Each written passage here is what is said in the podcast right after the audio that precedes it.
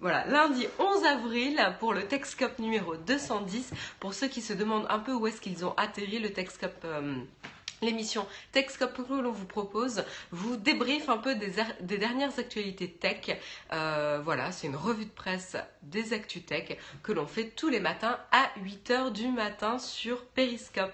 Bienvenue à vous, j'espère que vous allez rester un petit peu avec nous pour, euh, bah, voilà, pour être à jour de votre actualité, tout simplement. Si euh, la diffusion... lancé. Pardon L'enregistrement lancé, c'est bon. Super. Bah oui, j'avertis, c'est bon, tu peux vraiment Si- commencer.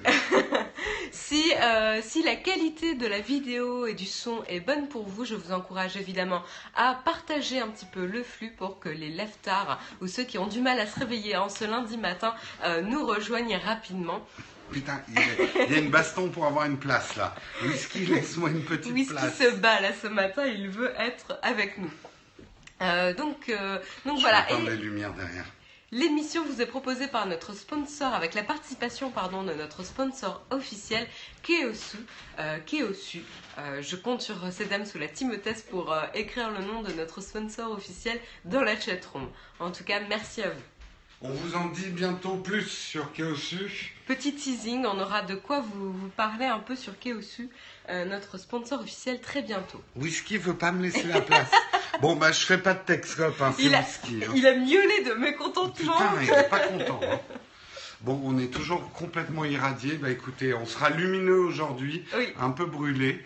Euh, il faut que je me mette dans ton ombre pour Vous voyez l'énervement du chat là. Ah ouais, là, il est, il est vénère. Regarde là, le mouvement de queue, là. Il est vexé. On l'a vexé. Il voulait présenter Texcop ce matin. Mais bon, on a fait des essais. ben euh, il- Et puis, il coûte trop cher en croquettes. hein. Pour l'instant, on n'a pas le budget pour avoir un Il présentateur. fait, il fait sa diva, il coûte trop cher. Ouais. Voilà. Ils sont cachés. Donc bienvenue à tous pour ce Texcop numéro 210. Nous sommes le 11 avril 2016, déjà le 11 avril. Dépêchez-vous de vous inscrire pour notre Nowtech Drink. C'est dans un mois. Oui. Donc euh, les derniers, inscrivez-vous, sinon vous n'aurez pas de place. C'est aussi simple que ça. Donc inscrivez-vous vraiment au Nowtech Drink. Vous allez sur notre page nowtech.tv et vous verrez toutes les indications pour vous inscrire. Même si vous n'êtes pas sûr de venir, inscrivez-vous à ce Nowtech Drink pour qu'on puisse réserver la salle. C'est très très important. Oui, Voilà. Tout à fait. C'était le message urgent à faire passer ce matin. On démarre le sommaire. Marion, de quoi on va parler ce matin? On va commencer avec un article sur Medium. Euh, vous savez, cette plateforme euh, de publication de contenu qui permet aux auteurs de publier du contenu. On parlera un petit peu de son créateur euh, et de sa vision un petit peu du web que l'on a trouvé particulièrement intéressante. Tout à fait. Ensuite, on va parler de Facebook et Facebook et de la réalité virtuelle et le fait que Facebook va rassembler encore plus de données sur vous dès que vous chausserez votre casque de réalité virtuelle.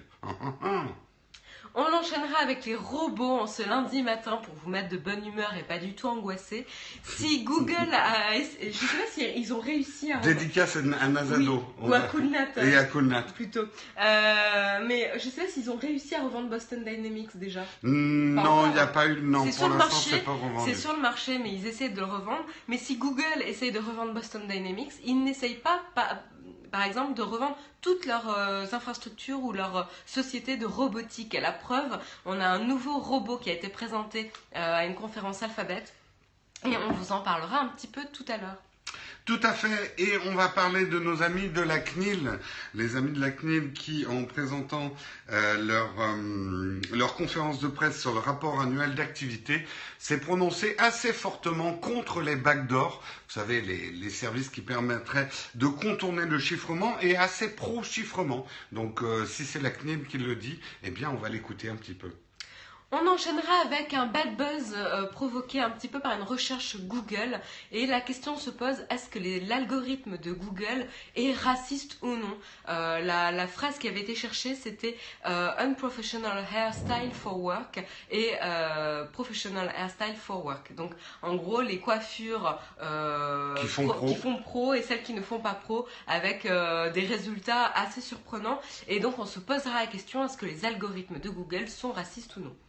Et on parlera également ce matin du marché de la tablette, le marché de la tablette qui n'est pas aussi gros, mais ça on le savait, que ce qui est prévu, mais on analysera un petit peu. C'est un petit peu plus compliqué que ça, parce que dans les tablettes, il y a tablette et tablette. Tout à fait. Oui.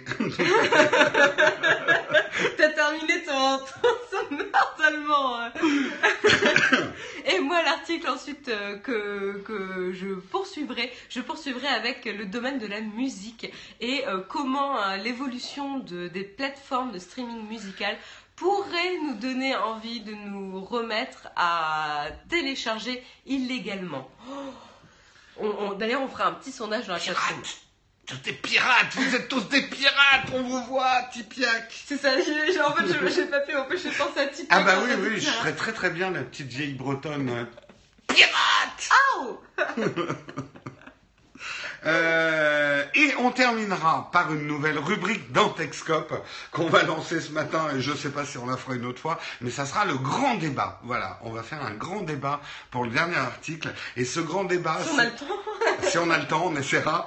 Euh, ce grand débat sera sur les recettes pompettes.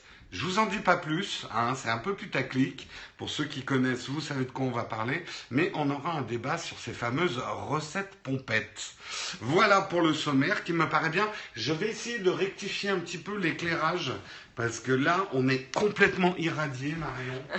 Et euh, même si ça efface mes rides, c'est pas forcément l'effet souhaité. Bah là, on est irradié par la. Ouais, ouais, non, mais euh, j'essaye des choses. J'essaye des choses.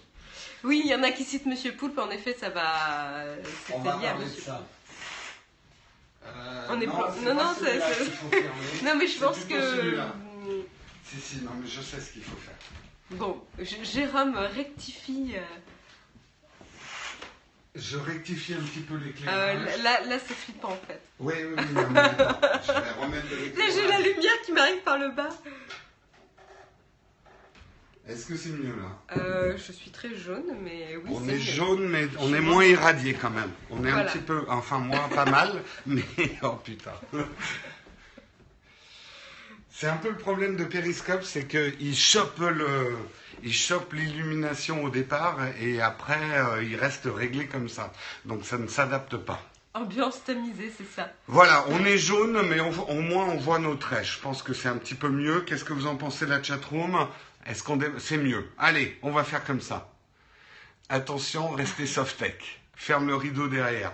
Ouais, non, euh, t'as peut-être raison. Je vais peut-être fermer un dernier pan de rideau et on va commencer.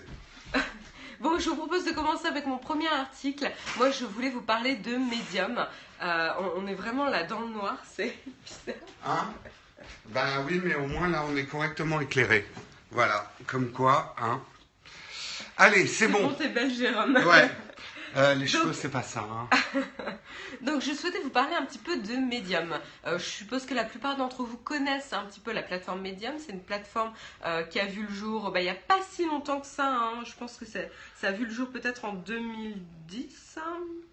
Pas dire même plus tard, moi, je pense. plus hein. tard même. J'ai pas la date euh, de lancement de, de Medium, mais ça reste, enfin c'est relativement récent.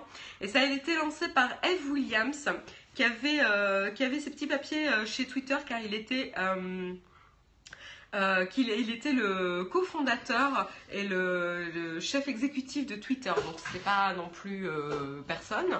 Et, et maintenant il est plus, il est plus concentré sur Medium, il s'est retiré de Twitter. Et du coup il y a un article de The Guardian où il explique un petit peu sa vue du web qui est assez intéressante. Et il explique qu'il n'est pas non plus très très fan de la vue homogène que nous offre euh, le web aujourd'hui au niveau des médias. Euh, et il dit qu'il y a une vraie problématique aujourd'hui, c'est le feedback utilisateur sur euh, est-ce qu'on apprécie ou pas un article euh, publié par un média. Et aujourd'hui, on, ré- on récompense entre guillemets de la même manière un article qui nous a fait rire de BuzzFeed euh, ou De la merde, quoi, euh, disons-le. Bon voilà, euh, je ne dirais pas ça, mais bon voilà, un article de une minute avec un gif animé qui nous fait euh, sourire, et on met un like, on le retweet, qu'un article de fond, une vraie investigation, une vraie, euh, un, voilà, un vrai article qui vous a apporté un point de vue euh, intéressant, qui vous avait fait réfléchir, tout simplement qui vous a informé et qui a eu une vraie notion de rédaction derrière, de travail d'un journaliste. Et on va lui aussi bah, soit le liker, soit le retweeter. Donc en fait, on récompense de la même manière un article en gros qui se lit en une minute et un article où vous pouvez passer 5 minutes vraiment à le lire, qui et qui a une recherche derrière. C'est un peu. Finalement, on revient toujours au même truc de. Euh, c'est comme le, le, le, le, terme aimer, on aime le chocolat et on, aime sa femme ou on aime sa copine. C'est le même mot, mais c'est pas la même intensité. Là, on va mettre un like à un truc qui nous a fait sourire une seconde et on va mettre le même like à un article qui nous a fait réfléchir et progresser. Sauf que la langue nous permet d'avoir beaucoup plus de finesse qu'un émoticône. Et tout à fait. Euh, quand je dis euh, j'aime bien. les émotis sont cons. Euh, euh, non mais voilà, quand je dis euh, bah, j'aime bien le chocolat, j'aime bien manger du chocolat et, j'aime un tel, mhm. forcément c'est pas le même degré. le langage nous permet ce genre de nuance que nous permet pas aujourd'hui le feedback que l'on donne sur le web. Et donc c'est une vraie problématique. Et voilà, pour ceux qui connaissent la plateforme Medium, elle s'est vraiment positionnée comme une plateforme où vous pouvez trouver du contenu euh, vraiment de valeur, des articles rédigés avec une vraie recherche, une, vraie recherche, une vraie rédaction. Euh, bref, elle s'est vraiment positionnée comme une plateforme premium pour tous les euh, diffuseurs de contenu plutôt textuel ou photo, mais plutôt voilà raconter une histoire sur Medium. Et généralement, moi quand j'y vais, je sais que je trouvais du contenu de qualité. Voilà, alors ce n'est pas à ça auquel, à laquelle auquel j'associe Twitter et Facebook. Hmm. Parce que de leur, à, leur manière, c'est aussi des, plateformes de diffusion de contenu. Euh, Facebook avec ses instant articles, euh, Twitter qui retweet un peu tout ce qui se passe sur le web. Vous trouvez tout et n'importe quoi, mais beaucoup de n'importe quoi. Et vous devez faire le tri là-dedans. Alors que Medium, lui, se positionne vraiment comme une plateforme avec du contenu premium. Et en fait, il a une, une métaphore assez euh, parlante, je trouve, avec la junk food.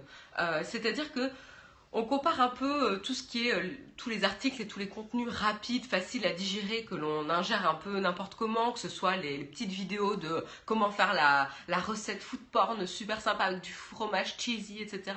Vous n'allez pas me dire que vous êtes jamais, vous avez jamais bloqué devant ce genre de petites vidéos. Les 10 actrices qui ont super mal vieilli. Oui, oui, non, mais voilà, mmh, c'est ce genre de choses. Il compare ça à de la junk food. Et en gros, c'est comme si on, regardait lequel apporte le plus de calories. Et donc, forcément, c'est la junk food. Et donc, le feedback utilisateur, voilà, le feedback immédiat, la calorie, va être beaucoup plus important avec la junk food, beaucoup plus facile que d'aller chercher de la nourriture saine, euh, cuisinée comme il faut, qui va vous apporter plus que juste des calories qui va vraiment vous, apporter euh, du plaisir euh, à manger, une bonne digestion, des apports plus complets que juste des calories. Et donc c'est ça, c'est là où il faut aller plus loin. Et c'est pas forcément aller vers la facilité parce que ça nous rapporte beaucoup de likes. En effet, quand on voit le rapport qualité-prix entre guillemets pour les, les, les générateurs de contenu, c'est plus intéressant pour eux à l'heure actuelle de générer beaucoup d'articles à une minute, en gros, de la junk food, où ils vont avoir beaucoup de retweets, beaucoup de likes facilement, que de prendre le temps d'avoir une vraie investigation, une vraie rédaction sur un article et de générer autant de vues que pour un article à 3 minutes. Donc là, il y a une mhm. vraie problématique et il dit à Medium essaye de contrer ça et se positionne comme une plateforme où beaucoup beaucoup de, blogs, de, nouveaux médias euh, profitent et utilisent la plateforme pour s'exprimer, faire parler de leurs produits et, euh, profiter de l'aura plateforme premium pour, euh, pour avoir leur leur image et, interagir avec leurs utilisateurs. Mais, mais l'analogie est vachement vraie et, et la récompense, entre guillemets, d'un d'un article de qualité, ça viendra aussi par la rémunération de cet article, parce que en fait aujourd'hui, et c'est le syndrome du fast-food dont il parle, aujourd'hui la seule récompense pour les producteurs de contenu, si on schématise le web, c'est le nombre de vues, le nombre de likes, l'audience pure, et pas la qualité de cette audience, mais vraiment l'audience pure. Et aujourd'hui, là on parle des articles, mais nous on a la même problématique avec nos vidéos. On essaye en toute modestie de faire un type de vidéo on essaye de vous apporter une certaine qualité, tant sur la forme que sur le fond. En tout cas, c'est ce qu'on essaye de faire avec Nowtech TV. Mais si, si on n'avait pas lancé le crowdfunding, quelque part, on est très mal récompensé de cet effort-là, parce qu'on fait beaucoup moins de vues que des vidéos beaucoup plus faciles à diffuser, qui seront plus rapides, qui iront peut-être moins dans le moins dans le fond du test, mais qui dans l'absolu performent, font beaucoup plus de vues que les nôtres. Euh, bon, il n'y a, a, pas que ça comme composante, mais c'est vrai. Et les fast-food et les restaurants, c'est exactement pareil. Les fast-food cartonnent et dégagent énormément d'argent. Et pourtant, on sait que c'est de la malbouffe, mais on y va quand même parce qu'il y a la facilité. Et voilà, ça va être intéressant. On va voir justement dans l'avenir du web, est-ce que le contenu de qualité peut exister sur le web? C'est finalement le débat qui est posé. Et on sent quand même une attente, en tout cas des utilisateurs, avec le succès de la plateforme Medium. Et aussi, euh, l'intérêt de Medium, c'est qu'il essaye vraiment d'avoir une bonne communication entre les annonceurs et euh, les, euh, les les, ceux qui génèrent le contenu, là, j'ai perdu mon mot. Euh, les producteurs de les contenu. Les producteurs de contenu, merci. Euh, aujourd'hui, on en a marre de la pub, vous savez, c'est un sujet récurrent, on en parle beaucoup dans Techscope. Et justement, Medium euh, a vraiment imposé des formats intéressants de, de, publicité en bas des articles qui ne vous gâchent pas la lecture. Car quand vous regardez l'interface de Medium, bah, c'est très épuré et l'interface est concentrée sur le contenu de l'article que vous consultez et ne vous pollue pas avec des pop-up, des bannières qui s'animent, des, trucs, des, vidéos qui se lancent en autoplay, etc. C'est insupportable.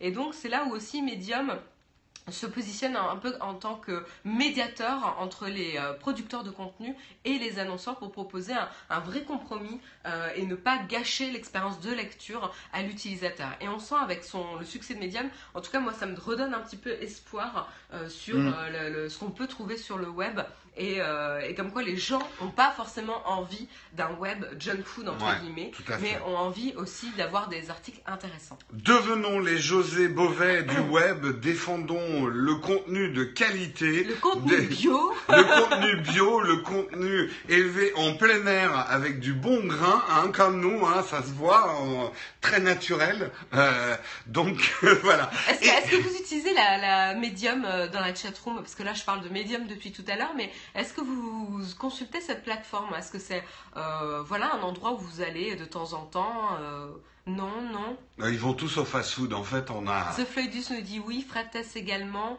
Non. Oui, souvent, rarement, oui, non, non. C'est assez partagé. Hein. J'ai commencé récemment, non, non, non. Il y a, une, application, oui. Il y a une application, elle est très bien. Je vous encourage vraiment à y faire un tour, sachant qu'elle a le, elle, elle, va progresser au fur et à mesure où vous ingurgitez du contenu et que vous mettez des likes ou vous les mettez en marque-page, car plus forcément vous mettez des likes et, des, et vous suivez des tags, des mots-clés, etc., plus il va savoir vous proposer de manière intelligente des articles qui sont susceptibles de vous plaire. Donc là, on retombe dans le système de bulles que Nazado nous avait euh, proposé d'évoquer lors du, du Texcope où on reste enfermé dans sa bulle. Je, te baisse un petit peu l'éclairage de ton iPad parce, que, ça te euh, fait un, éclairage bleu. Euh, ça me fait un triple menton. Mon iPad Pro me fait un triple menton. C'est pas un iPad Non, pas encore. Euh, il est encore en test l'iPad Pro. Allez, c'est l'heure de la pub et on va vous prouver que nous aussi on fait du contenu de qualité. Oui, il y a une application Babs de mm. Paris. Euh, mais euh, en fait, c'est Paladin Bleu. Est-ce que Paladin Bleu est dans la chatroom ce matin? Paladin Bleu a quelque chose à nous dire ce matin. Paladin Bleu, es-tu là pour assumer un petit peu ce que tu vas dire à la chatroom? Il se cache, je pense. il a raison. Donc euh, notre annonceur du jour, il est là, Paladin Bleu. Notre annonceur du jour, c'est donc Paladin Bleu. Et son message, c'est d'abord un gros bisou à tous. Hein, il vous fait tous un gros bisou. Beaucoup d'amour. Il, vous dit, il vous dit de vous aimer les uns les autres. Peace. Hein. Euh, la vidéo qui va suivre est subventionnée par l'internationale finlandaise. Alors, vous le savez peut-être si vous suivez Texcop tous les matins, Paladin Bleu, c'est celui qui nous avait initié au Giga Pudding. Eh bien, aujourd'hui... Qui a fait beaucoup de victimes parmi les... Aujourd'hui, il a décidé de vous faire rentrer une nouvelle vidéo dans la tête que nous allons vous partager. Euh, tu, l'as fait exprès pour le lundi matin, en fait, comme ça, ça nous reste toute la semaine. Exactement. Attention, ça charge. Je mets le son parce que sinon, ça marche beaucoup moins bien.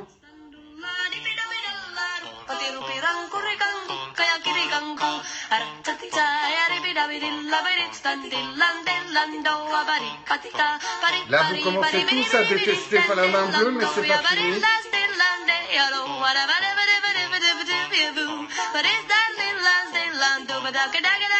On va laisser le refrain quand même.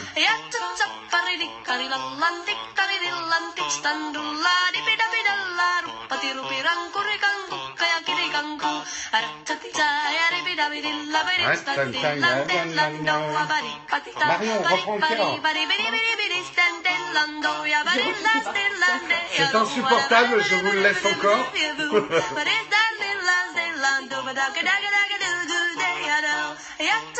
En fait, il n'y a pas de refrain.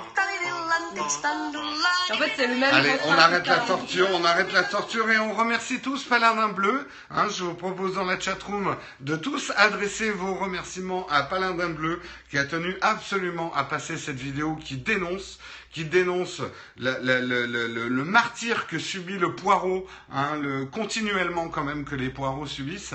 Est-ce que quelqu'un peut nous dire ce qu'elle raconte cette nana en finlandais? C'est du finlandais Je sais même pas si elle. Elle parle Non, elle dit quelque chose, c'est intelligible ou c'est juste du... Merci pour ce moment de nostalgie. Pourquoi Kichi tu Non, non, mais connaissais euh, il paraît que c'est un truc euh, hyper old. Hein. euh, ah oui, ça tourne sur le net depuis Ah, mais super longtemps. je On est complètement has-been. Il y a une version sous-titrée. Voilà. D'accord. Mais on ira voir, euh, on ira voir ça. Bon, eh bien, on remercie tous euh, Paladin Bleu. Je vous rappelle que vous n'êtes pas obligé de passer des messages comme ça hein, dans Texcope. Vous passez les messages que vous voulez. Si vous voulez passer votre message dans le Texcope du matin, vous nous contactez sur nowtechtv@gmail.com. Et si vous êtes un contributeur sur Tipeee, eh ben, à partir du palier Silver, c'est, euh, non, Gold. Gold. Gold, vous avez une annonce par mois. Ah non, non, non, non, Non. Platinum. Pla- euh, c'est les Platinum, pardon. Je croyais que tu parlais de l'accès. Euh. Euh, les Platinum ont droit à une annonce par mois. Et puis sinon, si vous n'êtes pas Platinum, vous nous versez un petit pourboire et on passera votre annonce.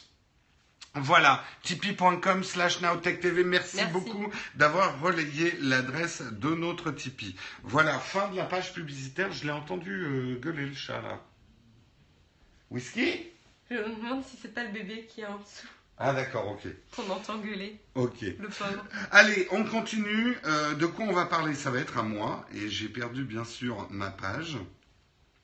On va parler de Facebook, de Facebook et de la réalité virtuelle. Les premiers qui ont reçu euh, l'Oculus Rift euh, commencent à s'apercevoir que euh, une fois branché l'Oculus Rift et une fois tout ça mis en place, eh bien, ça demande quand même beaucoup de, ça envoie beaucoup de data. Et donc les gens se sont, en tout cas une, une, une partie des utilisateurs de l'Oculus Rift commencent à poser des questions. Pourquoi Oculus Rift a besoin de ma localisation? Pourquoi ils ont besoin d'autant d'infos sur moi alors que a priori tout ce dont ils ont besoin c'est de, euh, de vérifier où est mon casque et où je suis positionné dans mon univers virtuel? Oculus a un peu répondu, mais c'est un peu une réponse euh, moyennement franche du collier, euh, puisque Oculus euh, a dit, écoutez, aujourd'hui, si on prend tous ces datas, c'est pour améliorer le service. Si on veut savoir où vous êtes, c'est un peu pour pouvoir vous dépanner plus vite. Pour l'instant, nous n'envoyons pas ces données à Facebook, mais ça va peut-être venir, c'est ce qu'ils disent. Hein. Pour l'instant, nous ne mettons pas de publicité, mais ça va peut-être venir. Et que de toute façon, vous avez signé euh, le, le, le, truc d'agrément, donc euh, vous avez un peu plus rien à dire. Bon, alors. Euh, En gros, taisez-vous et. euh, Taisez-vous, euh, restez dans votre monde virtuel, on s'occupe de tout. Non, alors c'est une version un petit peu euh, schématique de des choses. Bien évidemment que ces sociétés et Facebook n'a pas racheté Oculus pour rien. On va pas revenir sur le débat, mais on sait que ces sociétés comme Facebook font de l'argent avec vos métadonnées. Bien différencier vos données et vos métadonnées. Je pense que c'est un truc important à comprendre pour pas devenir complètement parano. Après, vous êtes libre ou pas de donner vos métadonnées. Mais sachez que quand vous donnez vos métadonnées marketing, en gros, vous leur permettez de constituer des fichiers de données qu'ils vont revendre au marketing. Alors, ce pas des fichiers sur votre vie privée ou ce que vous faites exactement, mais plus sur vos comportements, vos, comportements, vos habitudes. Votre cercle étendu de, de, de contacts. Euh. Mais après, qui vous êtes vraiment, ils s'en foutent un peu. Le marketing s'en fout. C'est ça. Définir votre, votre profil euh, social, en fait. Voilà. C'est un peu, moi, c'est pour ça de, que, que je, j'essaye de faire comprendre la différence entre métadonnées et données. C'est pas la même chose. On fait pas, toutes ces boîtes ne font pas de l'argent avec vos données personnelles, elles font de l'argent avec vos métadonnées personnelles. Après, ça peut être un problème de donner ces métadonnées, mais euh, il faut être clair dans le débat. Euh, ils vont pas vendre le fait que vous faisiez de l'Oculus à poil euh, à 6 heures du matin. Euh, ils vont juste revendre, ils vont juste revendre le fait que certaines personnes jouent à 6 heures du matin. Donc ils ont peut-être besoin d'une annonce publicitaire sur du café. Voilà. Les, les, voilà, les, métadonnées, c'est tout un tas de types de données qui peuvent avoir, par exemple, les, les, pages que vous avez likées, les, les groupes, les groupes auxquels vous êtes abonné, les personnes que vous suivez, euh, si vous avez renseigné vos informations de famille, etc. sur Facebook. Mais c'est pas forcément euh, le ouais, c'est pas le nom des gens que vous suivez, c'est le nombre de gens que vous suivez. Un peu euh, plus poussé que ça aussi. C'est-à-dire que par rapport au groupe que les gens que vous suivez sont abonnés, vous allez avoir définir votre cercle social en fait. Oui. Ça va être tout un groupe comme ça. Mais en effet, l'identité des personnes n'a pas d'intérêt pour eux, entre guillemets. Ils veulent juste définir votre, votre cercle social et votre cercle d'intérêt, entre guillemets, de divertissement, etc. Et donc, c'est ça, ils vont suivre vos, centres d'intérêt, à quelle heure vous vous connectez, généralement vos temps de session, combien de temps ils durent, enfin, tout, tout ce genre de choses, quoi. Euh, tu as très bien résumé, Ikichi. Je m'appelle William, c'est une donnée. J'ai 21 ans et j'habite dans la région parisienne, c'est une métadonnée. Voilà. C'est vraiment un, exemple, comme tu dis, grossier, mais ça résume bien les choses. Donc, ce que ça veut dire dans les faits, c'est que c'est pas parce que vous allez vous évader dans des mondes virtuels que le marketing va vous lâcher, loin de là. Et c'est vrai que c'est une formidable opportunité pour ces entreprises en vous faisant rester chez vous, en vous baladant dans une forêt virtuelle comme Sheldon, vous allez leur donner beaucoup plus de métadonnées que si vous partiez vraiment dans la forêt. Euh, J'ai peut-être spoilé un épisode de Big Bang Theory, mais c'est pas très grave. Euh, il y a généralement pas beaucoup de cliffhanger dans, oui, ça, ça, dans, Big Bang Theory. Le suspense de folie, c'est pas comme le dernier épisode de Walking Dead. Exactement, on ne parlera pas du dernier épisode de Walking Dead. Euh, quelle horreur. Vas-y, enchaîne, enchaîne. Ouais, j'enchaîne, là, tu me divertis. Euh, bref, en tout cas, c'est pas parce que vous allez vous évader dans des mondes imaginaires que la réalité va pas vous rattraper, loin de là. Et soyez quand même conscient que plus vous allez avoir des activités connectées, plus évidemment, vous allez rémunérer ces boîtes-là avec vos métadonnées. Il y en a qui euh, citent Balavoine là depuis tout à l'heure. Pourquoi Balavoine Je m'appelle Henri. je m'appelle Henri. ah oui, alors la différence. Réussir ma, vie. Euh, euh, réussir ma vie, ça va être de la métadonnée, alors que je m'appelle Henri, c'est de la donnée. Voilà. Votre objectif du jour, c'est d'expliquer données et métadonnées avec la chanson de Balavoine. c'est pas mal, c'est pas mal vu, c'est excellent. Je voudrais bien réussir ma vie, c'est de la métadonnée. Que les filles euh, s'arrachent ma vertu, c'est de la métadonnée. Allez, allez. allez. Eh ben non, c'est tout ce que j'avais à dire. Sachez-le, quand vous allez mettre le casque de réalité virtuelle, vous n'échapperez pas à la réalité du marketing. Voilà, voilà. On enchaîne. Bon, eh ben on enchaîne sur le sujet flippant euh, de surveillance, euh, de données collectées, etc. avec les robots, le sujet préféré de Kunlat. et du coup, euh, logiquement, on va parler de Google. Cette fois-ci, on va pas parler de Boston Dynamics, dont ils essayent de se débarrasser parce que bon, au niveau image, c'est un petit peu flippant et sachant que Google s'amuse avec nos, nos métadonnées, il faudrait pas non plus qu'ils nous flippent, nous fassent flipper avec des robots qui nous ressemblent un peu trop, qui courent très vite, etc. et qui font euh, copain-copain avec, euh, avec l'armée, euh, je crois, hein, c'est ça hein oui, oui, oui, c'est destiné effectivement à, à remplacer le troupier. C'est ça. Et donc là, on va parler plutôt de la société. Alors, com- euh, comment elle s'appelle? Shaft. Euh, Shaft qui a été euh, acquise par Google en décembre 2013 et qui a proposé, enfin, qui a montré, qui a fait une démonstration. C'était quand d'ailleurs? Euh, pop, pop, pop. Je, je vous indique qu'il est 8h30. Ceux qui doivent partir au travail à 8h30, il est temps de boire votre dernière gorgée de café et de nous quitter et de regarder le replay dès que vous êtes arrivé au bureau. À très bientôt pour ceux qui nous quittent. Et donc je continue. Donc euh, ils ont montré euh, sur scène lors d'une conférence euh, le New Economic Summit in Japan, donc au, au Japon, euh, le euh, cofondateur de Shaft, Yuto Nakani- Nakanishi. donc euh, a priori japonais, euh, a fait la démonstration de ce robot. Donc est-ce que je peux vous montrer euh, la vidéo? Je ne sais pas si ça va Je bien pense que c'est ce qui intéresse. Donc là, alors la vidéo Ça se lance. oui. Hop, je vous montre ça. Est-ce qu'on voit bien? Hum, non, attends. On voit pas très très bien. Il a du mal à faire le point sur la vidéo. Ouais, c'est un peu petit en plus, euh, on voit pas trop trop là. Vous le voyez pas trop. En gros, pour vous expliquer, euh, donc il a deux jambes euh, qui sont sur les, les côtés. Et au milieu, il a euh, une Voilà, là on le voit bien. Là vous, le- vous, le- vous le voyez bien. Voilà. Alors, il y, a, il y a différentes sortes de robots, mais ils ont à peu près euh, tous des choses en commun, notamment le système de jambes là que vous voyez qui pivote un petit peu, qui slide euh, d'av- de l'avant vers l'arrière, et ce corps très très stable au centre, euh, qui, qui- son centre de gravité qui est du coup bas, ça lui permet de porter des charges très très lourdes, comme on le voit là actuellement avec les poids. Euh, on voit là que c'est- très très lourd ce qu'il porte et ça lui permet aussi d'être extrêmement stable. Euh, vous voyez là, le corps ne bouge pratiquement pas. Il n'y a que les jambes qui, avancent euh, d'avant en arrière. Là, on essaie de faire tomber, il essaie de marcher euh, sur une, une barre en métal et il reste très très stable. Pourquoi? Parce qu'il a aussi, aussi un Non, système... mais j'y arriverai pas. Je me serais cassé la gueule depuis longtemps. Euh, il a un système de cheville euh, qui lui permet de- d'être flexible aussi de ce côté-là. Là, on a un robot qui monte les escaliers, c'est très impressionnant aussi. Donc, ce qui est intéressant avec ce type de robot, c'est que vous voyez, il ressemble en rien à nous, entre guillemets. Euh, mais il n'a pas essayé de, de mimétiser notre démarche à nous, d'essayer de reproduire le- la démarche humaine. Au contraire, il a essayé de trouver une démarche adaptée au type de robot et au type de besoin qu'on a. Donc là, c'est un robot, par exemple, qui nettoyait les escaliers avec des petites brosses sur les côtés.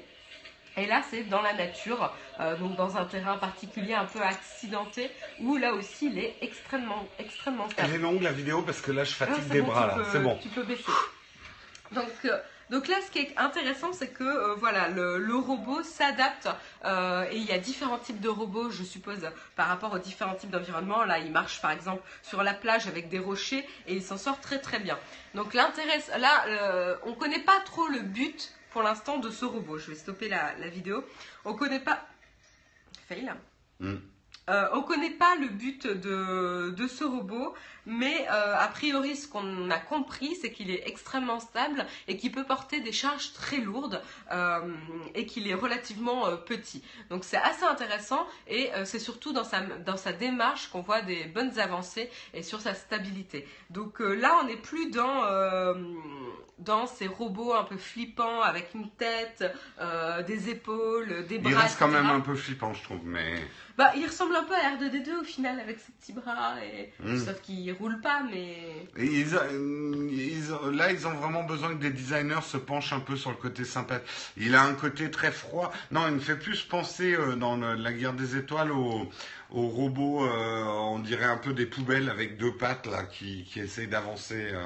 R2D2 quoi. Non, non, non, non, non, non. R2D2, il roule, il marche pas avec Oui. ses pattes. Ça, non, c'est complètement différent. Mais justement là, là on se rend compte d'abord que ce robot n'a pas de bras donc il peut pas nous agripper, nous Pas de tuer, chocolat, nous- non. voilà.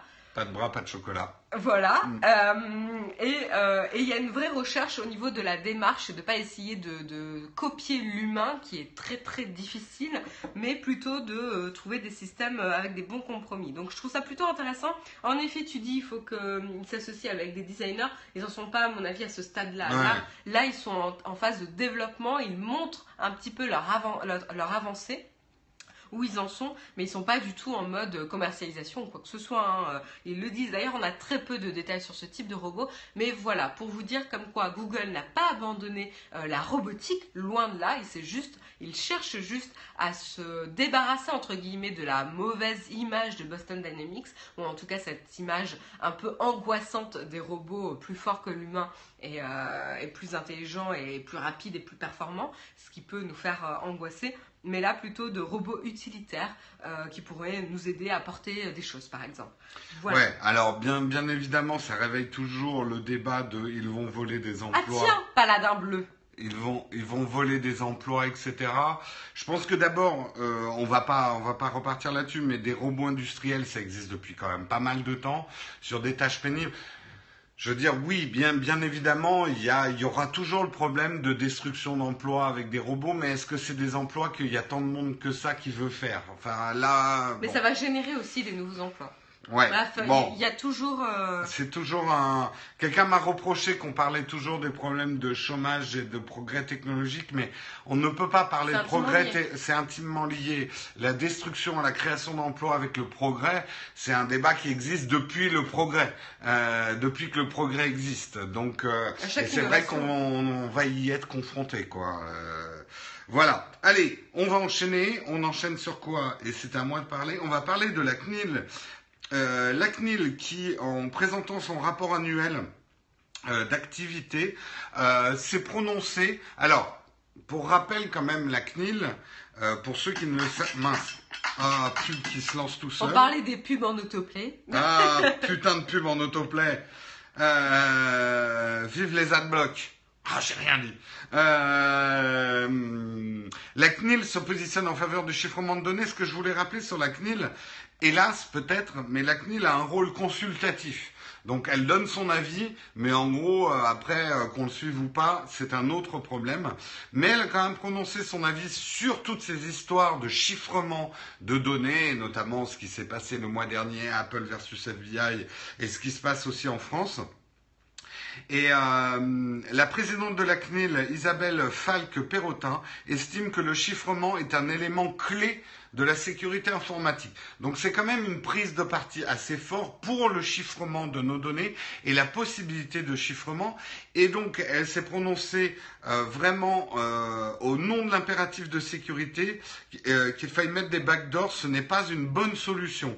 Ce serait une sorte de laisser-passer pour les autorités, mais ça pourrait être utilisé par d'autres. Et finalement, je trouve qu'elle a très très bien résumé le problème du chiffrement, cette dame, puisque elle estime que, évidemment, les backdoors et empêcher le chiffrement par des constructeurs aideraient les, les, enquêteurs, quels qu'ils soient, sur des enquêtes, mais ce petit bénéfice euh, engendrerait de gros problèmes de gros problèmes sur la confidentialité des données, sur la sécurité des données, sur la compétition industrielle. Donc, euh, finalement, elle a très très bien résumé parce qu'elle a dit euh, oui, bien sûr que de chiffrer les téléphones, ça peut poser des problèmes, terroristes, pédophiles, des gens méchants qui ont leur téléphone chiffré, ça entrave les enquêtes, ça les rend plus compliquées. Mais si pour ce petit nombre de cas, on interdit le chiffrement et qu'on crée des backdoors, on va générer des problèmes qui sont beaucoup plus gros que les avantages euh, qu'on aurait d'accepter euh, une, euh, une informatique non chiffrée. Donc voilà, moi en tout cas je trouve que c'est une prise de position. Je ne sais pas vous ce que vous pensez de la CNIL, mais moi c'est vrai que pour moi la CNIL, j'ai une image assez positive de la CNIL.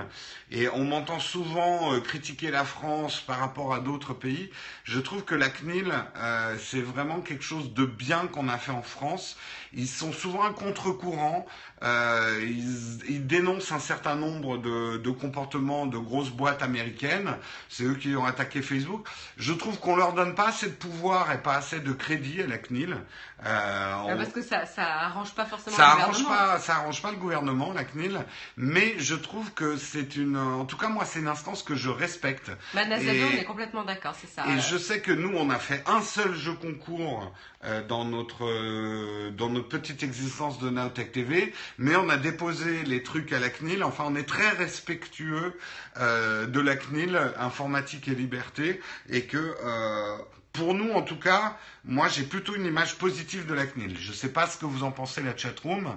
Bon, ils, sont, ils ont l'air assez, euh, assez d'accord avec nous. hein, Ouais, pense. ouais. Dans l'ensemble, on se sent un tout petit peu protégé par la CNIL, Eh, c'est qui ça, est au moins averti. Voilà. Leurs intérêts, c'est de, de protéger nos intérêts à nous. Donc, euh, Ah, puis ils sont suffisamment indépendants du gouvernement et des instances pour pouvoir dire ce qu'ils pensent, quoi. Et, et ils n'ont pas hésité à critiquer certains trucs et des gouvernements et même du Sénat et ce genre de choses en disant attention là, ça va pas du tout avec. euh, Alors parfois ils sont un peu jusqu'au boutiste, c'est vrai, mais ils remplissent leur fonction, quoi. Mais on a besoin de ce genre de, de, de voix qui s'élèvent euh, et euh, d'organismes qui connaissent mieux ou qui a l'air de mieux comprendre les enjeux des nouvelles technologies que le gouvernement, Ah qui a ouais, besoin d'être conseillé et d'être entouré de personnes compétentes.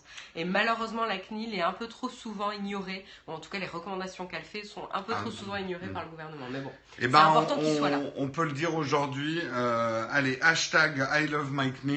Euh, en- je sais plus, je sais jamais comment on fait les cœurs. euh, toi, tu sais Ah oui, bah vous voyez, je sais pas faire les cœurs.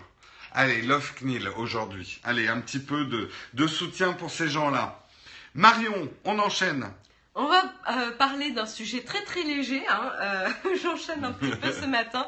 C'est euh, la question est-ce que les algorithmes de Google sont racistes ou juste le, reflet de notre société euh, d'aujourd'hui? Et donc la question s'est euh, levée suite à un, peu un bad buzz qui a été provoqué par une découverte de Rosalia, une étudiante qui, lorsqu'elle a fait une recherche Google qui était Unprofessional Hairstyles for Work, est tombée sur des résultats qui montraient en grande majorité des femmes noires avec les cheveux coiffés la plupart Donc, du temps de quoi- manière naturelle. Donc vous savez, euh, un peu bouclé, très bouclé. euh, Pour traduire, ça veut dire euh, coupe de cheveux non professionnelle. Ouais, voilà. et coupe le- de cheveux pas pro quoi. Pas pro. Donc euh, c'est vraiment négatif pour le coup. C'est genre en gros, euh, oui, t'es pas pro quand tu vas te, euh, que t'es noir et que tu vas euh, au boulot avec ce genre de cheveux naturels.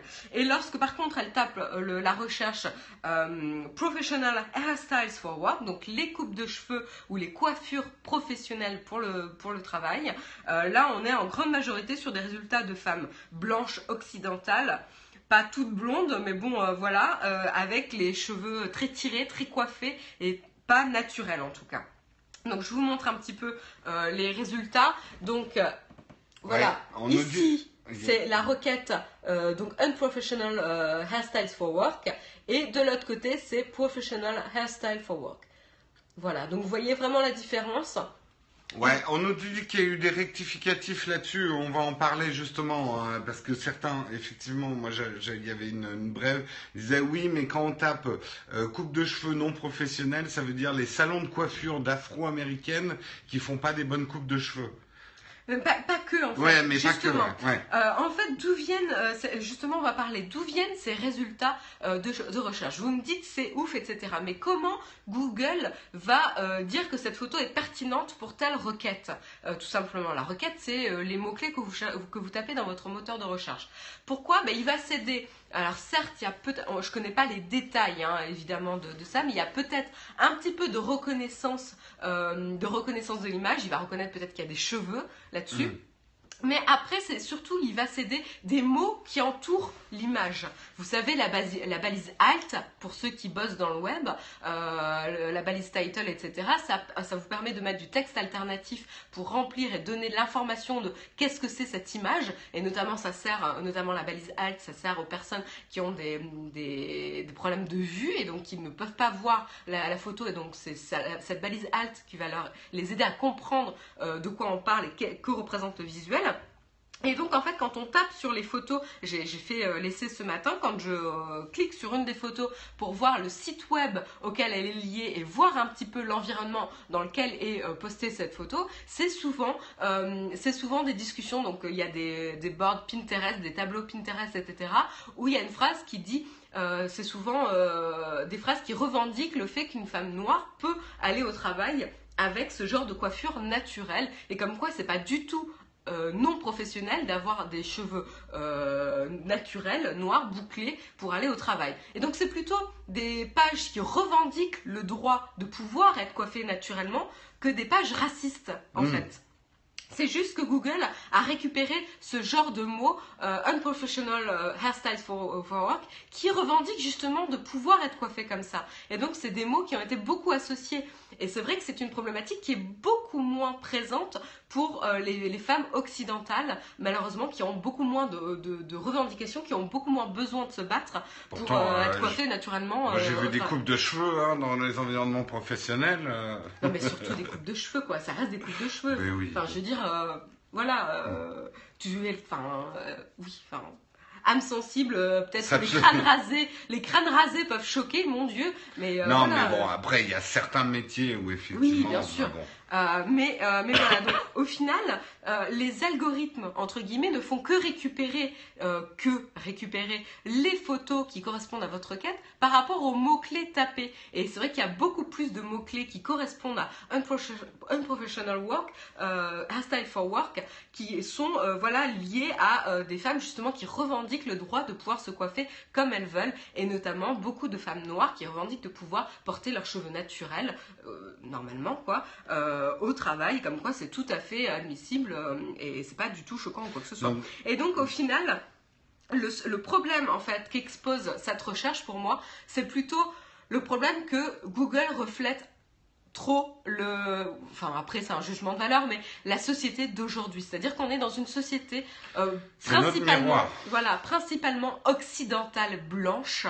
Euh, et c'est un peu voilà ce monopole occidental blanc que l'on a dans les résultats Google. Vous tapez de la même manière homme, homme ou men dans la recherche Google, vous trouvez que des hommes blancs occidentaux. Vous mm. ne trouvez pas d'asiatique, vous ne trouvez pas de latino, vous ne, vous ne trouvez pas de noir. Euh, enfin euh, voilà, y a pas, ça ne reflète pas du tout la diversité de notre monde. Euh, c'est diversité ethnique, culturelle que l'on peut trouver et donc cette richesse que l'on a dans notre monde. Et donc encore une fois, ça recoupe avec le sujet que nous avait encouragé à, à parler Nazado ces bulles où euh, c'est très très important aujourd'hui, notamment pour la jeune génération euh, qui peut être naïve et juste ingurgiter ce que l'on nous sert facilement, d'encourager leur curiosité à aller voir ce qui se fait ailleurs, mmh. à aller voir, euh, à, montrer que l'on pense différemment ailleurs, qu'il y a d'autres cultures, d'autres manières de vivre et d'autres manières d'être et d'autres types de personnes tout simplement. Et donc c'est important de, lorsqu'on fait par exemple voilà, quand vous vous rappelez tous, quand vous étiez à l'école et que vous deviez constituer un dossier, une recherche, on vous disait attention, croise, croise tes résultats. C'est-à-dire ne va pas euh, prendre une unique source pour construire ton dossier, va croiser tes sources pour avoir plus de richesse, pour avoir des, contre-avis, euh, pour avoir euh, l'avis avec lequel tu n'es pas forcément d'accord, mais qui va enrichir ton discours, voir d'autres points de vue. Ça enrichit la personne, ça enrichit nos avis, ça peut même nous aider à construire notre propre raisonnement. Euh, donc c'est très très important d'aller voir ce qui se fait ailleurs et de ne pas vivre dans cette fenêtre déformée de notre monde qui nous montre qu'une partie euh, du monde. Et, une, partie, euh, une partie souvent fantasmée et sublimée. Moi qui ai travaillé dans la publicité, je peux vous le dire, quand je devais choisir des photos pour montrer une entreprise ou des gens au restaurant ou une famille heureuse, euh, régulièrement, moi, je, je, proposais des photos qui montraient la réalité, je dirais, française aujourd'hui, multiculturelle française. Et on se faisait retoquer. En gros, fallait mettre des blancs et des blonds, quoi, des petits gamins blonds et et donc. Euh, et pas trop gros, tu vois. Et pas trop gros et. J'ai eu un article. Et, ce n'est pas le reflet de la réalité. C'est ça. Il y a eu un article dernièrement d'une illustratrice de BD qui a euh, évoqué son combat pour montrer des personnes normales et euh, dessiner des personnes normales en BD et pas toujours les personnes comme ça avec des gros boobs. Et elle s'est rendue compte, quand elle a repris ses croquis de jeunesse, qu'en fait sa vision était complètement formatée, qu'elle ne dessinait par exemple que des femmes ultra sexy euh, ultra sexualisé, avec des gros seins, des, habillés avec une culotte. Vous voyez un peu l'un de face de trois où les hommes sont habillés intégralement la plupart du temps et, et, et, Kit, je crois qu'elle s'appelait. Ah, je sais pas, je, je, lis pas. Je sais plus les personnages où la brune et la blonde soit sont pulpeuses et presque à poil. Voilà, enfin on a une vision formatée. Il faut faire attention à ça et prendre du recul. Jérôme. Et donc, euh, donc voilà, donc les algorithmes ne sont pas forcément racistes, entre guillemets, ils ne le sont pas, mais ils montrent une certaine vision de l'Internet et euh, qui, est, euh, qui est malheureusement dominée par cette, cette, voilà, cette vision occidentale blanche du monde d'aujourd'hui. quoi. Tout à fait. J'enchaîne sans transition parce que sinon on n'arrivera jamais à terminer à l'heure. C'était le sujet léger du jour. C'était le sujet léger du jour. Je vais aller très vite, aller lire l'article, mais c'est assez intéressant. C'est un article sur le marché des tablettes où il en est aujourd'hui et qui dit effectivement le marché des tablettes va pas si mal que ça. Le problème c'est qu'il n'a pas atteint euh, les, les, espérances qu'on avait pour le marché de la tablette au début. Donc on connaît le phénomène, c'est que les gens ont un taux de renouvellement de leur tablette qui est inférieur à celui de leur téléphone, ou euh, mais qui est supérieur quand même à celui de leur ordinateur, qui se rapprocherait un petit peu du renouvellement qu'on a de nos télés en fait. Euh, mais c'est parce que la tablette est encore vue par la majorité des gens comme un outil de consommation et utilisée comme un outil de consommation de contenu. Et c'est vrai qu'un outil de consommation de contenu, une tablette, un iPad pour regarder Netflix et jouer à, à, à Clash Royale ou à Candy Crush, vous n'avez pas besoin d'un iPad Pro pour faire ça. Donc les gens, ça tourne tout à fait sur un iPad 2, euh, euh, même des très vieux iPads pour regarder du Netflix, ça marche. Ça marche. Donc tu n'as pas besoin forcément qu'il soit ultra rapide et tout ça. Donc tu vas pas forcément la changer. Mais ce qui change quand même dans le marché des tablettes, et c'est pour ça que je vous invite à aller lire cet article, c'est que les détachables, les détachables, c'est toute tablette à laquelle on peut adjoindre un clavier ou un stylet ou ce genre de choses sont en train de devenir une, euh, une sous-espèce de tablette, un hybride entre l'ordinateur portable et la tablette avec différents crantages. On va pas refaire le truc, mais l'iPad Pro est plus une tablette à laquelle on peut mettre un clavier, la surface de Microsoft est plus un PC à qui on peut enlever son clavier pour en faire une tablette.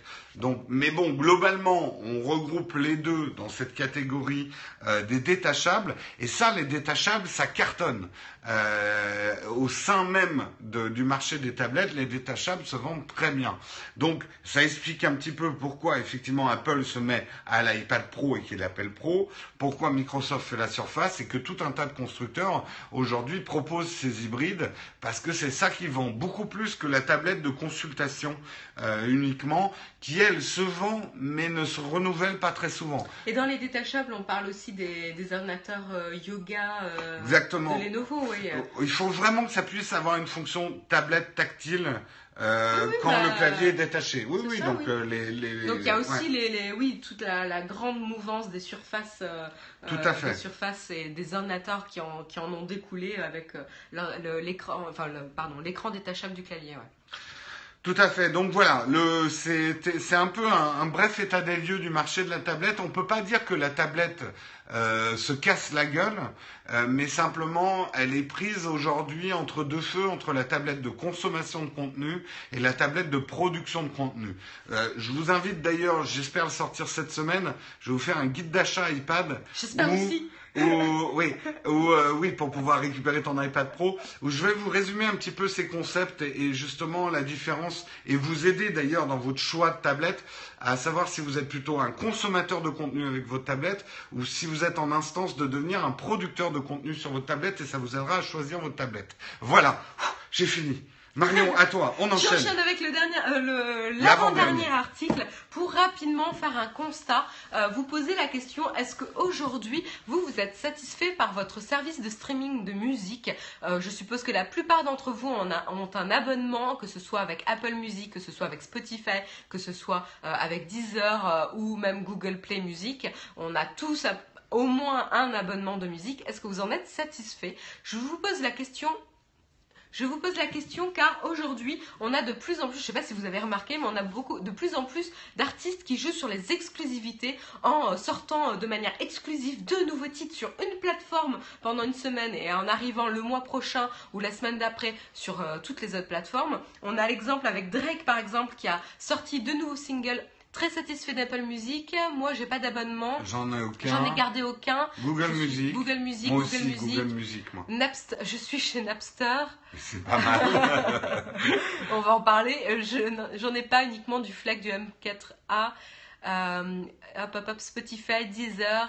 Pas d'abonnement, mais j'aime Spotify et iPad. Pas de service de streaming, je suis le dernier au monde. J'ai Apple Music, je m'en sers pas. non, non, vous êtes quand même un certain nombre à rester attachés au MP3, à l'achat. Aussi, je connais des gens qui continuent à acheter des Ouais. CD.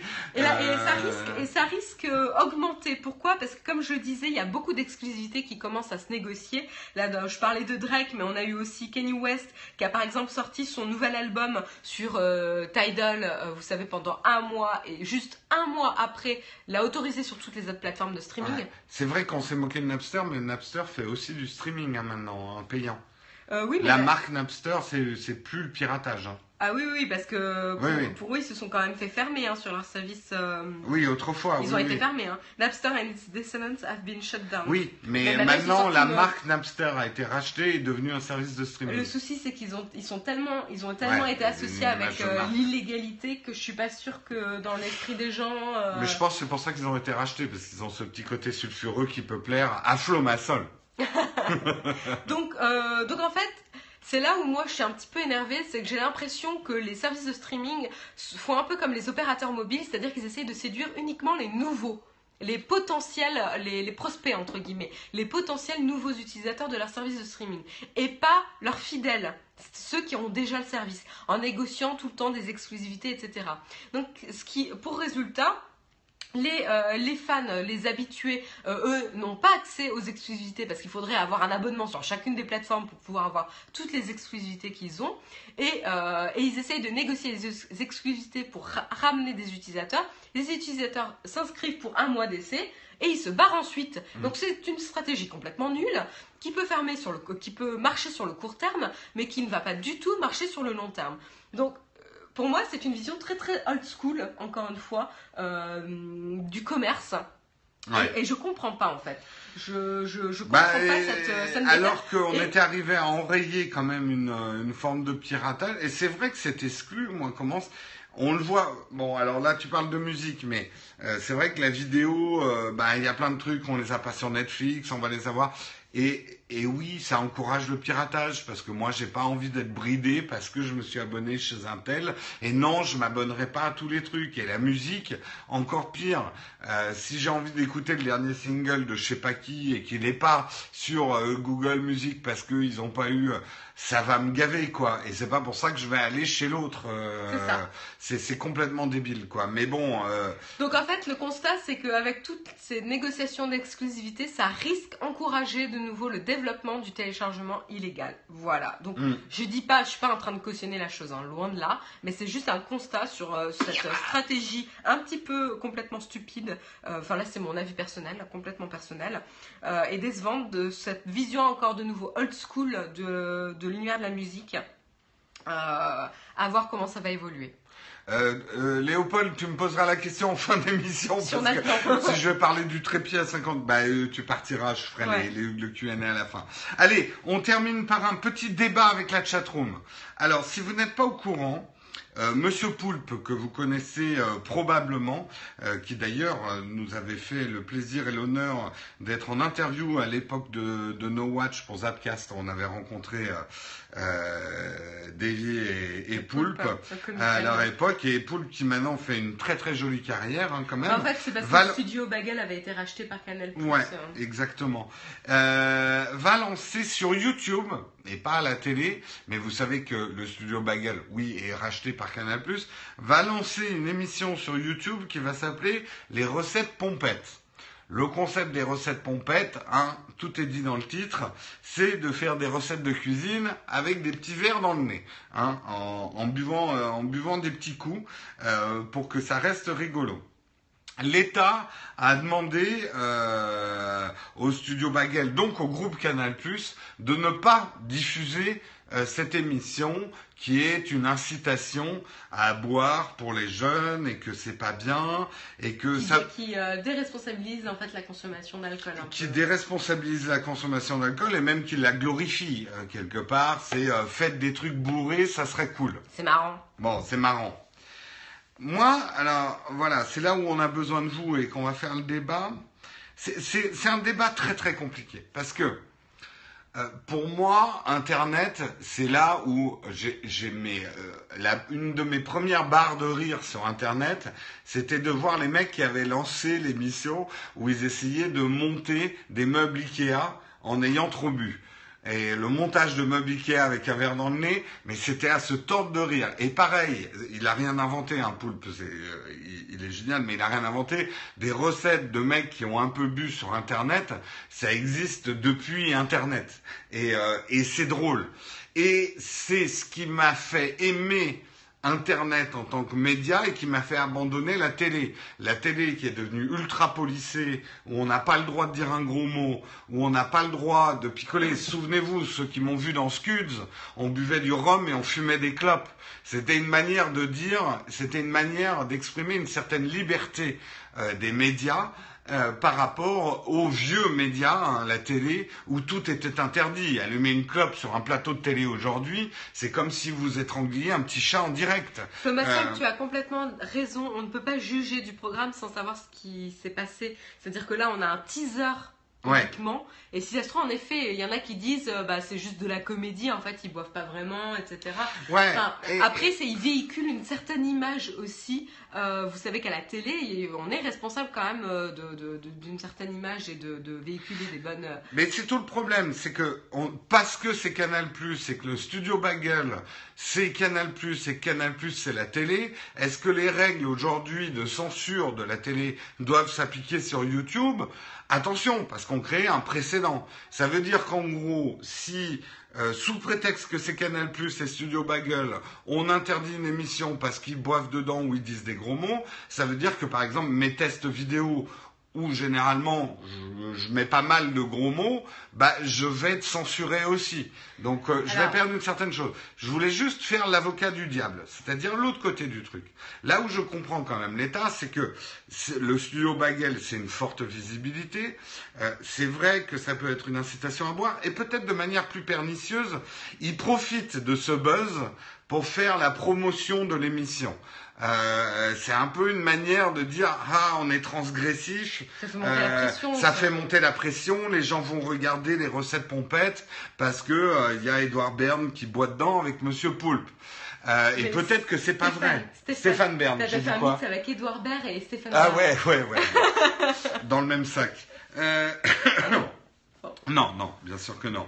Mais, Euh, euh, mais donc en fait, créer la polémique, etc., c'était un petit peu facile. Canal Plus est un petit peu désespéré de renouer avec son image de média transgressif, comme dit- disait Jérôme, parce qu'aujourd'hui ils sont loin, très loin d'avoir cette image-là, et ils essayent de reséduire un public, et là ils le font via, euh, via cette émission-là. Après, ce qu'il faut se dire, c'est euh, est-ce qu'il faut, euh, en effet, est-ce que le CSA a du pouvoir sur Internet? A priori, non.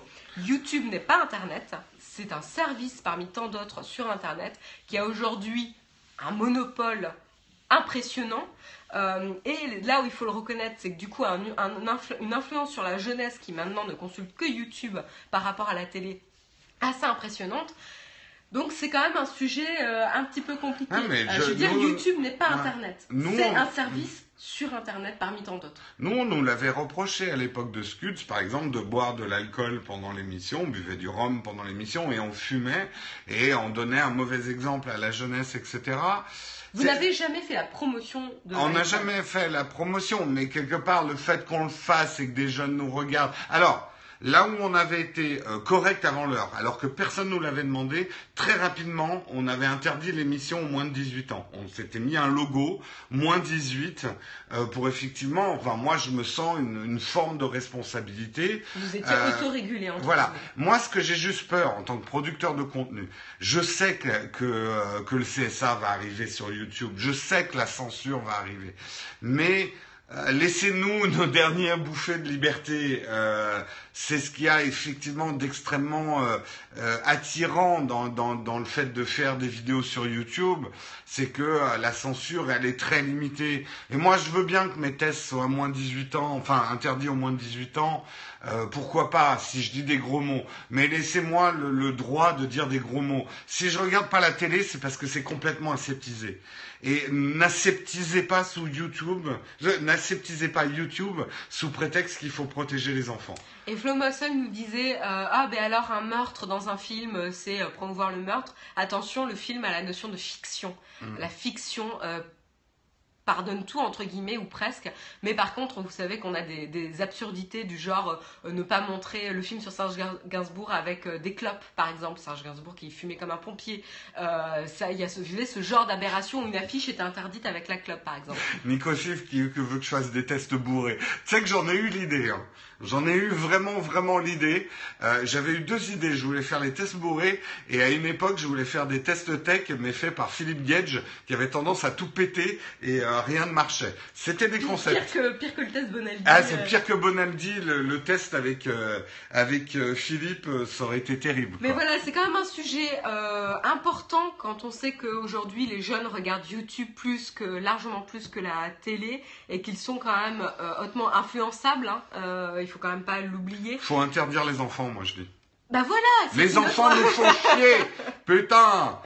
Non, on mais... a interdit de télé, interdit de YouTube, interdit de réseaux sociaux, rien avant 18 ans. Non, tu mais fais pas chier en plus, on le sait, jeune. On sait que la limitation reste encore, enfin euh, la limitation d'âge sur Internet, c'est facilement contournable. Il y a plein de, enfin, aujourd'hui il n'y a pas de système Ouais. parfait. Je dis pas que je suis pour la censure, mais c'est une question légitime que pose le Non, CSA. mais elle est légitime, mais le problème c'est que, enfin voilà, je prends par comparaison la télé des années 80, la télé des années 90, où la censure, elle était paradoxalement beaucoup moins lourde. On voyait des choses beaucoup plus rafraîchissantes, des trucs beaucoup plus osés sur la télé. La télé aujourd'hui, tu fais la moindre blague sur une nana, c'est, euh, t'as toutes les associations de nanas qui te tombent dessus. Tu fais la moindre allusion à l'alcool, t'as toutes les associations qui te tombent dessus et on tombe dans un monde du politiquement correct. Là, je, comprends qu'il faut protéger euh, tout un tas de trucs, mais il y a un moment où on arrive dans un monde tellement aseptisé que euh, moi j'ai l'impression de, de, de, de, enfin, de vivre dans, dans, dans mes pires cauchemars de science-fiction, du monde où tout le monde est habillé en blanc, où euh, on nous dit ce qu'il faut manger, on nous dit ce qu'il faut faire, on nous dit ce qu'il faut penser. Ça, je suis tout à fait d'accord. hein. Moi, je regarde. Donc, euh, voilà. La télé est tellement, c'est ce que tu dis, aseptisée aujourd'hui qu'elle n'a plus aucun intérêt. Elle n'a plus aucun intérêt. Donc si c'est pour faire la même chose Sans, sans avec Internet, l'intérêt son seul intérêt c'est de montrer des trucs trash, Non, loin de non. là. Mais aujourd'hui euh, c'est- Non, mais on, euh, on reboucle les choses. Il y a la question de la liberté d'expression aussi. Et euh, dans son ADN, Internet a la liberté d'expression. La télé n'a pas la liberté d'expression dans son ADN. Et c'est pour moi, c'est pour ça, c'est deux, euh, deux médias complètement différents qu'on peut pas traiter de la même manière. Oui, mais il faut bien s'adapter aussi. euh, Oui, bah, les parents, enfin là, je vais, je sais que c'est pas si simple que ça, mais c'est aussi aux parents euh, de choisir ce que leur enfant regarde sur YouTube. Bah, quoi. euh, oui, mais jusqu'au jour où les parents assumeront leur rôle entier de Hmm. pédagogique. Non, puis c'est pas si simple que ça. Voilà. Le gamin avec son smartphone, il regarde ce qu'il veut. Bah, bien tu sûr. peux pas. Tu peux il n'y a pas pas de filtre, il n'y a pas d'accompagnement là. Tu vois, les parents Mm. ne peuvent pas accompagner en, à tout moment la découverte de l'enfant sur ce- ces médias qui se, qui se multiplient partout. Mais, mais c'est une question complexe et, euh, et je pense qu'il va y avoir des, des évolutions là-dessus. Euh, je dois vous laisser. Voilà, je vais rester pour le Q&A. Je termine juste quand même par cette phrase qui est assez intéressante. Tout ce qui est légal n'est pas forcément moral et tout ce qui est immoral n'est pas n'a pas nécessairement à devenir illégal. Voilà, une petite réflexion et une, phrase de fond. Marion, merci d'avoir présenté ce Texcope avec nous. Je vais rester cinq minutes avec la chatroom pour faire un Q&A. On, on, on reste dans les traditions, mais Marion doit y aller. Voilà, en tout cas, on vous remercie énormément d'avoir suivi ce Texcom numéro 210. Et oui, 210 déjà. Merci beaucoup de l'avoir suivi. Comme je vous l'ai dit, je vais rester 5 minutes avec la chatroom parce que moi aussi, il faut que j'y aille. Je vais rester 5 minutes avec la chatroom pour répondre à vos questions. Et on continue l'exercice des questions laser. Vous posez les questions, je réponds le plus vite possible. Euh, Il y en avait une tout à l'heure, c'est est-ce que j'utilise toujours mon trépied à 50 euros? Euh, Non, il a pété. Euh, As-tu vu la nouvelle option sketch sur Peri Oui, bientôt sur Periscope, on va pouvoir vous dessiner des trucs. Je suis en train de réfléchir comment je pourrais intégrer ça dans, dans Texcope et est-ce qu'on va intégrer ça dans Texcope? On verra. Bah, on part tous, il faut qu'on travaille, Coolnat. On peut déjà? Euh, Non, moi j'ai pas eu la mise à jour. Euh, je pense pas que je puisse dessiner sur l'écran. J'essaye. Hein. Non, il doit falloir faire une, une, une manip. Euh, mais je sais pas si vous, vous pouvez dessiner sur l'écran ou si moi, j'avoue que j'ai pas regardé dans. C'est le diffuseur hein, qui dessine. Peut-être qu'il faudrait que je trouve un, truc rigolo, peut-être à faire sur Texcope avec ces dessins. En même temps, on vous l'a dit, Texcope, on veut pas forcément rester sur Periscope à long terme. On attend un petit peu de voir euh, ce que YouTube va proposer en réponse à Periscope. Facebook, on vous a déjà dit qu'on n'était pas trop partant pour aller sur le Facebook Live, mais on veut pas être pieds et poings liés avec une fonctionnalité de Periscope non plus. Non, alors c'est pas une mise à jour pour les gens qui sont connus, c'est une mise à jour pour les gens qui ont les bêta de Periscope. Ce qu'on devrait avoir, normalement, Marion, c'en est où? La bêta de Periscope ah, on n'a pas de nouvelles. Mais on s'est inscrit pour avoir la bêta de Periscope quand on a rencontré les gens de chez Periscope euh, il, y a, y a un mois. On est sur le listing, donc on devrait bientôt avoir les versions bêta. Donc on devrait avoir ça. Mais pour l'instant, on utilise la même version que vous de Periscope. Et là, si vous venez de voir l'image qui a un peu vibré, c'est que Whisky vient de taper dans le pied de la caméra. allez, vous avez d'autres questions? Allez, allez, donnez-moi vos questions que j'y réponde. Ou alors vous n'en avez pas. Hein. Euh, où je suis né? Eh bien écoute, je suis né à Paris. Euh, je suis parti tout de suite aux États-Unis après, mais je suis quand même né à Paris. Jérôme, dessine-nous un panda, on verra. Mais euh, je sens que mes pandas vont ressembler à des bites. Euh, euh, moi, j'utilise quoi comme trépied? Écoute, il faudrait que je fasse une vidéo là-dessus. J'utilise deux trépieds principalement. Un... Oh, j'ai oublié la marque. Euh, je te, je ferai peut-être un jour une vidéo sur mes trépieds. Mais euh, si je te conseille un truc, on commence tous avec un trépied à 50 euros, puis rapidement tu vas te mettre, surtout pour faire de la vidéo, tu vas te mettre. Non, alors j'ai un petit Manfrotto qui m'a coûté 80 euh, euros, qui est très bien, très léger, mais euh, qui supporte pas le poids de toute ma caméra. Et j'en ai un beaucoup plus cher de trépied, qui est celui que j'utilise principalement, mais c'est pas un Manfrotto justement. Je, un Benro, voilà, c'est un Benro qui est une marque chinoise, mais c'est du bon chinois. Non, dessin de licorne. Ouais, euh, ces trucs de dessiner, euh, j'ai un peu peur qu'effectivement ça serve de gimmick deux, trois fois, mais euh, ça ne serve pas forcément après. On verra. À moins qu'on lui trouve une vraie fonction dans l'émission. Peut-être c'est pour vous donner les, les numéros d'articles. On fera un 1, un 2. Ou les adresses euh, web. Mm. Bah, les trépieds, c'est un petit peu comme tout. Euh, quand tu veux de la qualité, il faut mettre le prix. Du bon chinois ou du mauvais japonais. les deux existent. Il y a du mauvais japonais aussi. Montage tournage cette semaine, un guide d'achat sur les iPads. Je vais vous parler de l'iPad Air, l'iPad Pro et les deux tailles de l'iPad Pro et lequel il faut choisir selon qui vous êtes. Je vais vous aider à vous faire un profiling de quel consommateur tablette vous êtes et laquelle vous sciera le, le mieux. Vous ira le mieux. C'est ce que je suis en train de tourner et monter cette semaine. Voilà. Est-ce que vous avez d'autres questions? Par contre, le bon français, ça fait un peu raciste, oui. Il y a le bon chasseur et il y a le bon chasseur. Et euh, pour différencier, non, après on va me dire que je fais les recettes pompettes si j'imite un mec bourré. Euh, j'ai aucune utilité à une tablette, c'est grave. Non, ce n'est pas grave. Tout le monde n'a pas besoin d'une tablette. Ça, c'est clair. Mais après, tu peux être surpris par certaines utilisations de la tablette. Moi, je connais des gens qui les utilisent pas du tout pour euh, jouer ou regarder du contenu. Par contre, sont devenus fans de euh, la prise de notes euh, avec leur tablette ou de dessiner ou ce genre de choses. As-tu déjà essayé les cigarettes électroniques? Oui, j'ai essayé et c'est un échec total. Euh, j'ai trouvé que ça ne ressemblait pas du tout à une cigarette et j'ai trouvé ça assez dégueulasse et paradoxalement ça me faisait tousser alors que les cigarettes ne me font pas tousser.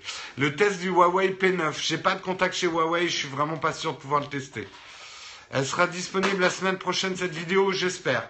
Je travaille comme je peux, euh, le plus vite qu'on puisse avec, euh, Karina, euh, pour vous fournir du contenu régulièrement, mais on vous donne absolument pas de date de sortie. espérons qu'ils ne mettront pas 10 secondes pour dessiner sur écran tactile. Oui. Allez, bonne journée Marion. y a-t-il des parfums différents? Oui. Prends-tu des clichés lors de concerts?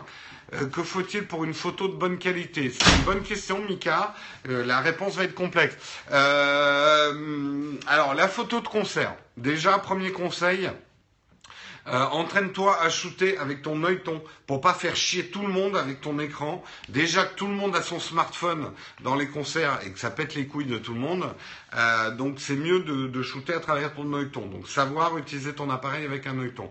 Deuxièmement, les objectifs. Il faut que tu prennes ton objectif le plus lumineux. Euh, vraiment celui qui ouvre le plus, parce que le concert, c'est la pire situation photo qui existe.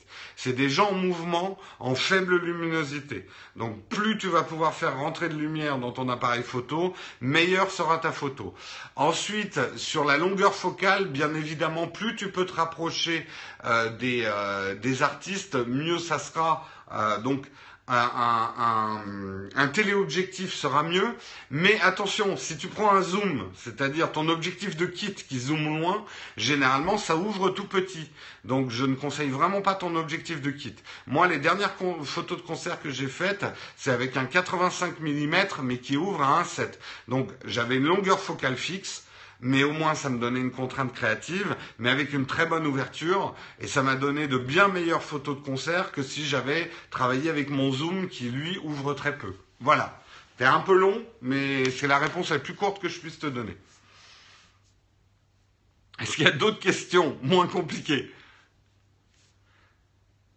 Et puis, putain, il est 9h16 déjà. On n'a jamais fait un Texcope aussi long. Allez, il faut vraiment que je vous quitte. Vous êtes encore 67 dans la chatroom. Allez, oui, c'est pas bien de fumer. Ne fumez pas, ne commencez surtout pas. Allez, je vous souhaite une excellente journée à tous. Euh, et, puis, euh, je peux répéter, non, pas la main bleue. Je ne vais pas refaire l'émission. Passez une très bonne journée tous et on se retrouve demain pour le 211. Ciao tout le monde